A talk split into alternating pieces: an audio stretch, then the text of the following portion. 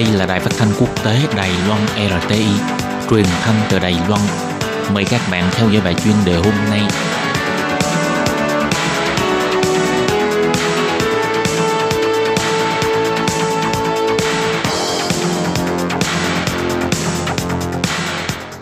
Lê Phương xin chào các bạn, các bạn thân mến. Hoan nghênh các bạn theo dõi bài chuyên đề hôm nay qua bài viết xóa bỏ khoảng cách giáo dục song ngữ giữa thành thị và nông thôn.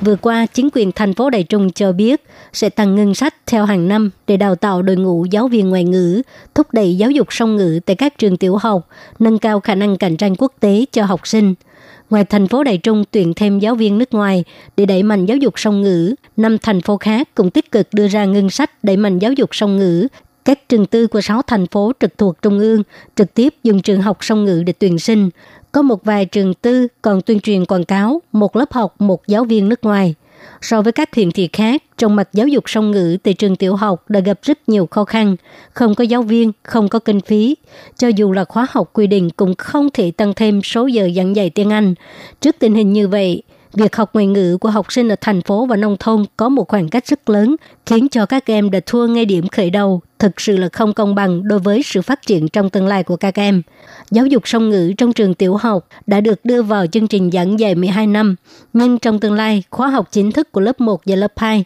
sẽ được trực tiếp sắp xếp vào chương trình giảng dạy tiếng Anh. Các trường đều dùng chương trình giảng dạy tiếng Anh kết hợp với nghi thức giao tiếp quốc tế và thông thường trong chương trình này sẽ có giáo viên nước ngoài giảng dạy các em học sinh.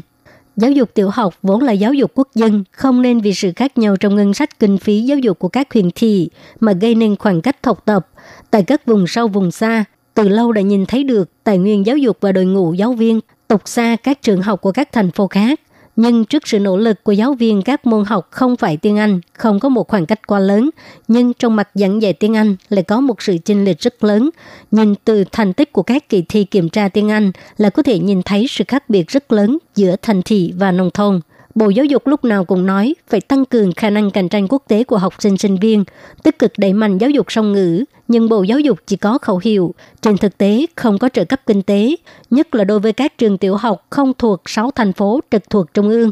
Bộ Giáo dục không có quan tâm chăm sóc nhiều đối với vấn đề giáo dục song ngữ. Ngược lại, việc giảng dạy song ngữ được xem như là quyền hạn của giáo dục địa phương – Bộ Giáo dục để mặt cho 6 thành phố trực thuộc Trung ương dùng lợi thế tài chính phát triển giảng dạy song ngữ, còn các huyện thị khác thì phải tự lo.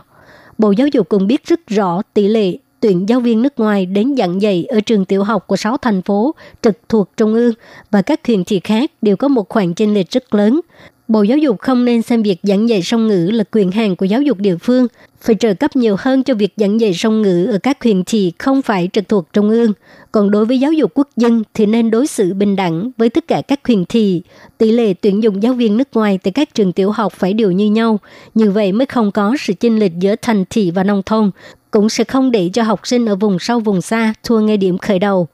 giáo dục trực tuyến phát triển ngày càng mạnh, Bộ Giáo dục nên tích cực thúc đẩy giáo dục trực tuyến song ngữ, xây dựng tình huống học tập song ngữ trên mạng, không cần phải hoàn toàn dựa vào giáo viên nước ngoài.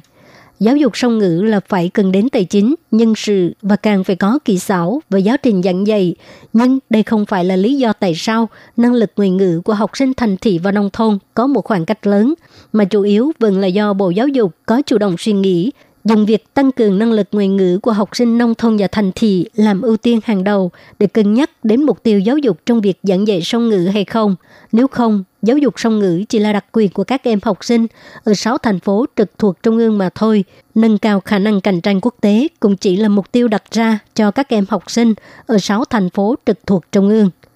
Các bạn thân mến, các bạn vừa theo dõi bài chân đề của Đài Phát thanh Quốc tế Đài Loan RTI qua bài viết xóa bỏ khoảng cách giáo dục song ngữ giữa thành thị và nông thôn do Lê Phương thực hiện. Xin cảm ơn các bạn đã quan tâm và theo dõi. Lê Phương xin hẹn gặp lại các bạn vào tuần sau cùng trong giờ này.